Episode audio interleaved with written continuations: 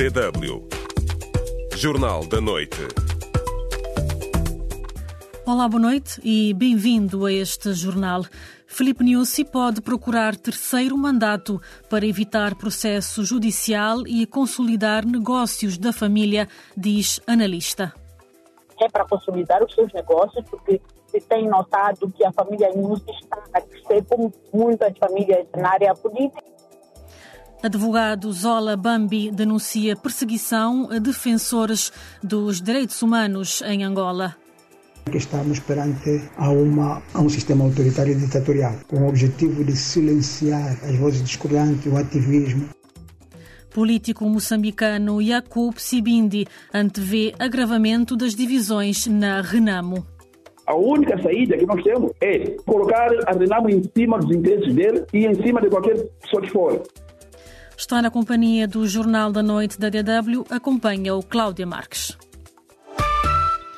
Analista ouvido pela DW diz que há vários fatores que poderão levar Filipe Nyusi a desejar um terceiro mandato na presidência da República, evitar um processo judicial internacional por crimes de corrupção e consolidar os negócios da família, mas jornalista entende que não há evidência factual de que o atual presidente da República de Moçambique queira continuar no poder embora desconfie da entourage de Nilsi, Nádia Sufo com mais pormenores. Um terceiro mandato de Filipe Nyusi já começou a ser especulado há bastante tempo, o que não representa novidade em época eleitoral em Moçambique. Analistas moçambicanos recorrem aos chavões, balão de ensaio ou testa popularidade para justificar os rumores e receios. Mas há quem considere que tal testagem das águas pode não partir do próprio presidente. Eh, do meu ponto de vista, por um lado, não existe qualquer uh, evidência factual que o atual presidente tenha demonstrado interesse, mas seria ingênuo não reconhecer que há pessoas da sua entourage que gostariam de ver, de ver um terceiro mandato. Uma leitura de Fernando Lima, jornalista e diretor do semanário Savana. A Frelimo, o partido no poder, ainda não escolheu o seu candidato às presidenciais de outubro próximo. Tal deve acontecer durante uma sessão do Comitê Central marcada para março. A Constituição moçambicana prevê, no seu artigo 147, apenas dois mandatos presidenciais. Qualquer contrariedade significaria uma violação da lei. E o que sustenta os rumores carece de qualquer base legal, lembra o jornalista e isso é alicerçado, inclusivamente, em relação uh, a várias questões, nomeadamente o facto de todos os dois mandatos terem sido uh, caracterizados por muita insegurança, uh, muita insegurança e muitos problemas de natureza económica. E, finalmente, quando se começa a ver a luz no fundo do túnel, a que o Presidente uh, se vai embora. Ora, a questão não deve ser colocada nestas bases, mas eu sei que esta é a base da, da argumentação, mas isso não pode ser uma base porque isso viola a, a Constituição. Mas há quem prefira ficar com o pé atrás em relação a uma possível pretensão de Nussi orquestrada pela sua entourage ou não. É o caso do académico João Mosca, que acredita que um terceiro mandato seria conveniente para Nussi, que desejaria, a seu ver, escapar de uma ação judicial internacional, incluindo o caso das dívidas ocultas, e consolidar os seus negócios e da sua família. A ativista política Fátima Mimbiri partilha da mesma visão. É para consolidar os seus negócios, porque tem notado que a família Nussi está a crescer, como muitas famílias na área, na área política. Já outra opção, não resta dúvidas, é escapar de um possível processo judicial, que eventualmente não vai ser só internacional, mas que sim, dependendo do, do custo que o país tomar, e se nós tivermos a sorte de ter um presidente da República mais pessoa séria, nomear um procurador sério, muito provavelmente isto poderia uh, resvalar num processo também ao nível nacional. Ser membro da Frelimo é visto no país como uma porta aberta para a extensão económica através de negócios por meio do tráfico de influências. Também é uma possibilidade da extensão política no seio do partido. Os próximos do Presidente da República também são vistos como uma extensão do seu poder e, por isso, seriam também beneficiários da sua permanência no poder. E Mimbiri sublinha que esses também quereriam salvar a sua pele. Mas alguns, até porque se enveredaram por eh, caminhos pouco aconselháveis, podem até ser responsabilizados criminal e civilmente. Nadia Sufo, DW, Voz da Alemanha. E hoje, no espaço do ouvinte, trazemos este tema. Perguntamos, no seu entender, que fatores podem levar Filipe Nussi a ponderar a um terceiro mandato. Cacinda Figueiredo diz que os golpes constitucionais são muitas vezes o reduto de dirigentes africanos de regimes autoritários com o objetivo de se perpetuarem no poder. Por isso, Nussi e a Frelimo é possível que venham a fazer uso desse instrumento antidemocrático. Acompanhe outros comentários no final desta emissão e até lá participe no debate. Pode responder à pergunta do dia no Facebook da DW África. facebook.com barra DW Português. Estamos à espera das suas reações.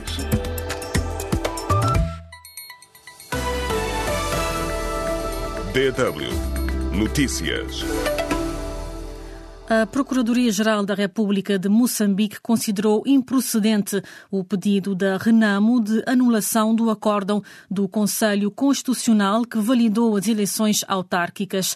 A PGR alega falta de fundamento legal e explica que as decisões do Conselho Constitucional não são passíveis de ser recorridas por via do recurso, contrariamente ao que ocorre na jurisdição comum. Segundo o candidato da Renamo para a autarquia de Maputo, Venâncio Mondelane, no total, o partido submeteu 14 ofícios contra os resultados das eleições de 11 de outubro.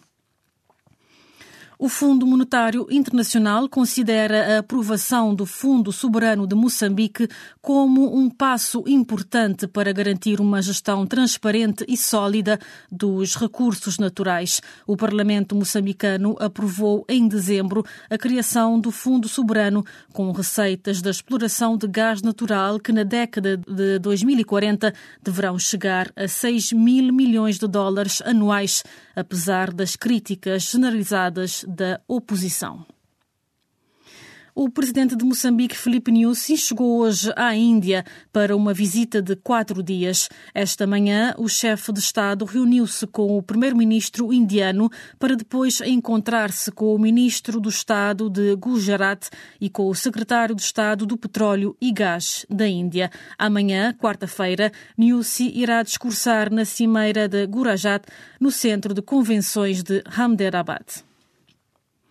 As autoridades sanitárias moçambicanas registaram em menos de uma semana mais cinco mortos por cólera em todo o país e 500 novos casos da doença, segundo dados oficiais do Ministério da Saúde.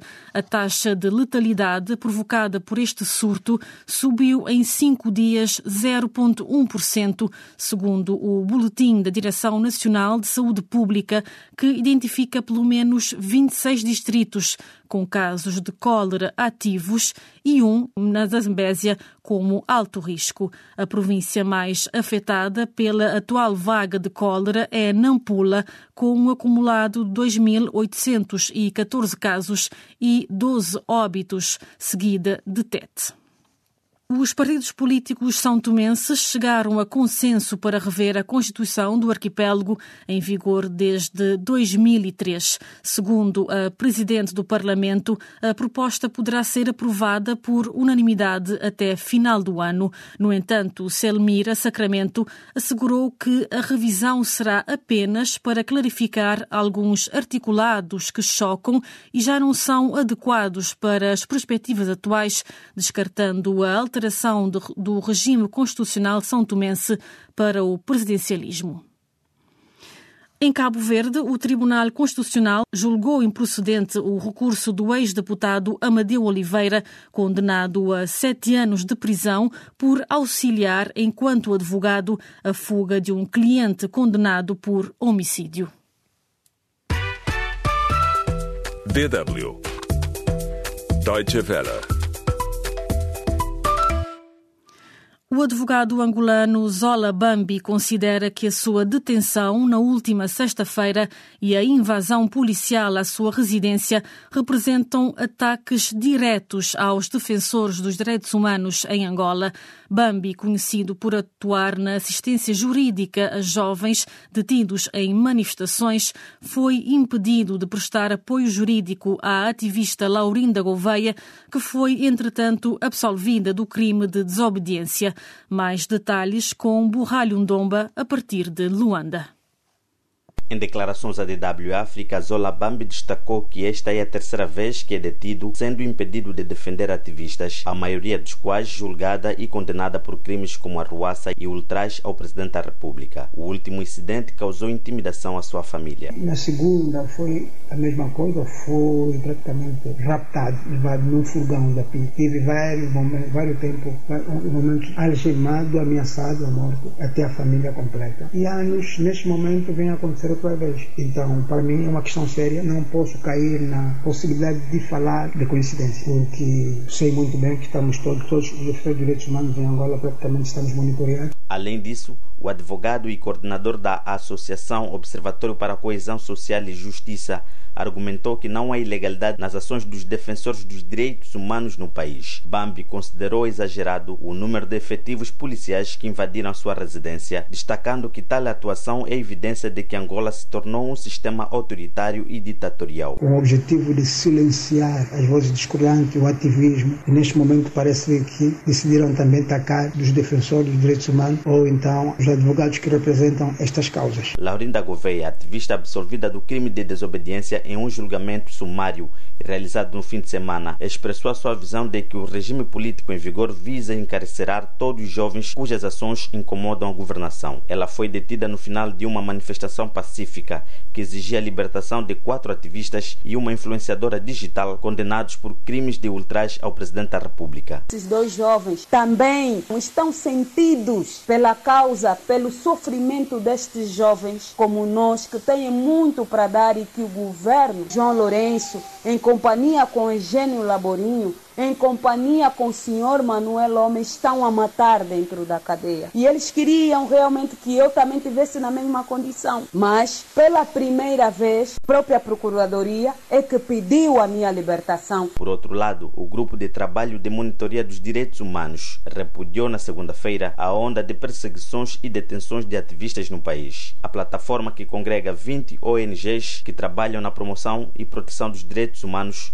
não vê necessidade nas ações do governo ou de grupos de interesse através da polícia, perseguir ou deter arbitrariamente os defensores dos direitos humanos. O Grupo de Trabalho de Monitoria dos Direitos Humanos apela ao Presidente da República para decidir sobre o fim dessas práticas, conforme o comunicado lido pelo seu coordenador Guilherme Neves. Para decidir sobre a estratégia de emprego e utilização da Polícia Nacional e demais organismos de proteção de agir com urgência para acabar com as políticas e práticas abusivas da Polícia Nacional para garantir o exercício das liberdades fundamentais dos cidadãos. De Luanda, para DW Borralho Ndomba. O político moçambicano Yacoub Sibindi antevê um agravar das divisões no seio da Renamo, o maior partido da oposição. Para o líder do Partido Independente de Moçambique, a eventual desorganização dentro da Renamo enfraquecerá não só a Perdiz, mas toda a oposição nas eleições de outubro, em benefício da Frelimo. A Yacoub Sibindi, começamos por perguntar como analisa o atual ambiente de crispação na resistência nacional moçambicana. É divisão na Renamo e o Venâncio que vinha concretamente como um potencial cidadão e membro eloquente, visionário, desta vez já vai se queimar, porque o Venâncio nunca havia conseguido derrotar o presidente Sufo Momad. E com a sua máquina, o presidente Sufo Momad é líder, ele tem o poder na mão. Então, conclusão, vai se ver o Venâncio Mundial a ser expulso da Renamo, o Venâncio Mundial vai recorrer ao direito que ele tem de formar outro partido. Então, quando a Renamo, encabeçado por o Sufo Momad, protestado com o Venâncio Mundial, o potencial homem que levou a Renamo a ganhar Maputo como cidade, automaticamente aí já está Venâncio Mulhane já não é perigo para Frelimo. Virar-se mulher sem apoio da Renamo não é nada. E neste momento, qual é a melhor posição para poder-se, por exemplo, encontrar-se em consenso por parte dessas alas desavindas dentro da Renamo? A única saída que nós temos é o Sufo Mamad um, sair em público, convocar Raul Domingos, combatentes que são descontentes ali, convocar todos os membros da Renamo que decisão dos seus partidos. Na oportunidade do, do acordo geral de paz que criou um tanto espaço para partidos políticos. Unir todos os partidos da oposição, antigos membros da Renamo, e então unir esses aí sem ele dizer que eu quero ser presidente. E colocar, portanto, a Renamo em cima dos interesses dele e em cima de qualquer pessoa de fora. Tenho a certeza que a sociedade civil, a diplomacia internacional, todos vão nos consolidar porque temos a união. O que está em causa hoje é o desaparecimento físico um, do Estado multipartidário. Não prejudica a Renamo com o partido. Todos nós vamos ficar prejudicados. Há muitas vozes que, pós eleições autárquicas, criticaram este aparente silêncio, aparente desaparecimento do cenário político de Yusuf Momad. E o que, é que tem a dizer em relação a essa contestação que não é apenas interna dentro da Renamo, mas que também surge ao nível da sociedade? A sociedade civil em geral tem razão, porque sabe que quem assinou o acordo de paz para trazer o multipartidarismo e democracia em Moçambique não foi o PIMO, não foi o MDM, não foi o Partido Trabalhista, eh, nem foi o Partido Rumo, nem tantos esses que existem o PDD do Rol Domingos, não, não, não foi. Quem assinou foi a Renamo. Então, o caso de desmoronamento da democracia em Moçambique, o retorno ao monopartidarismo, precisamos completamente que a Renamo seja uh, o centro um, de atenção para nós podermos corrigir o que é errado. Então, é por isso, realidade, o silêncio do presidente Sucumumado prejudicou e cria uma incerteza, um pânico das pessoas têm medo do monopartidarismo, têm medo da falilismo, da sua ditadura para governar o país sem adversário, sem oposição. É por isso há pânico lá fora, não é só partido não. Agora, a única forma que eu penso é o presidente o Sufumar convocar todas as forças vivas da sociedade, políticos, jornalistas, ONGs, religiosos, ao estilo daquela mesa redonda que foi convocada em Roma, para então discutir a situação interna da que é subscrever-se aquilo que Afonso da Cama disse. Vocês devem ser unidos. Ouviu Jacob Sibindi, líder do Partido Independente de Moçambique, numa entrevista conduzida por Delfim Anacleto. DW Notícias. O secretário de Estado norte-americano Anthony Blinken insistiu hoje que a importância de poupar os civis palestinianos na guerra na faixa de Gaza durante uma reunião com o primeiro-ministro israelita Benjamin Netanyahu em Tel Aviv. O chefe da diplomacia dos Estados Unidos reiterou a necessidade de garantir uma paz duradoura e sustentável para Israel e para a região, o que para os Estados Unidos também envolve o reconhecimento reconhecimento de um Estado palestiniano. O líder supremo do Irão apelou hoje à destruição dos verdadeiros autores do duplo ataque bombista na cidade de Kerman, que causou 91 mortos, numa aparente referência aos Estados Unidos e a Israel. As autoridades judiciais iranianas anunciaram no domingo a detenção de todos os envolvidos nos ataques bombistas suicidas, 32 pessoas no total. Segundo os responsáveis iranianos, foram também descobertas mais 16 bombas na província de Kerman.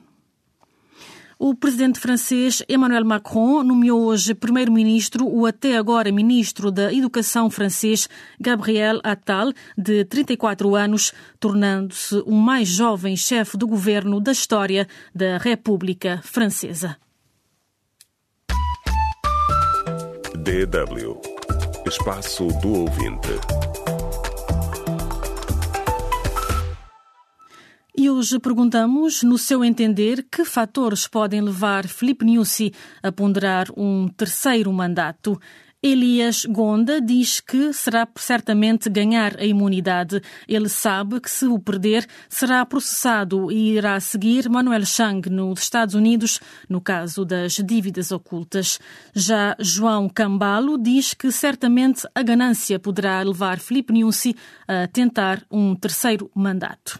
Arlindo Domingos diz que ninguém mais precisa de Filipe Nyusi para governar o país, pois foi um dos piores presidentes que tivemos. Adriano Lázaro diz que a última revisão constitucional, ocorrida em 2023, não permite Filipe Nyusi ir a um terceiro mandato, por isso é bom que desista. Obrigada por ter estado conosco nos últimos 20 minutos. As notícias estão disponíveis a qualquer hora em dw.com/português. Boa noite e até amanhã.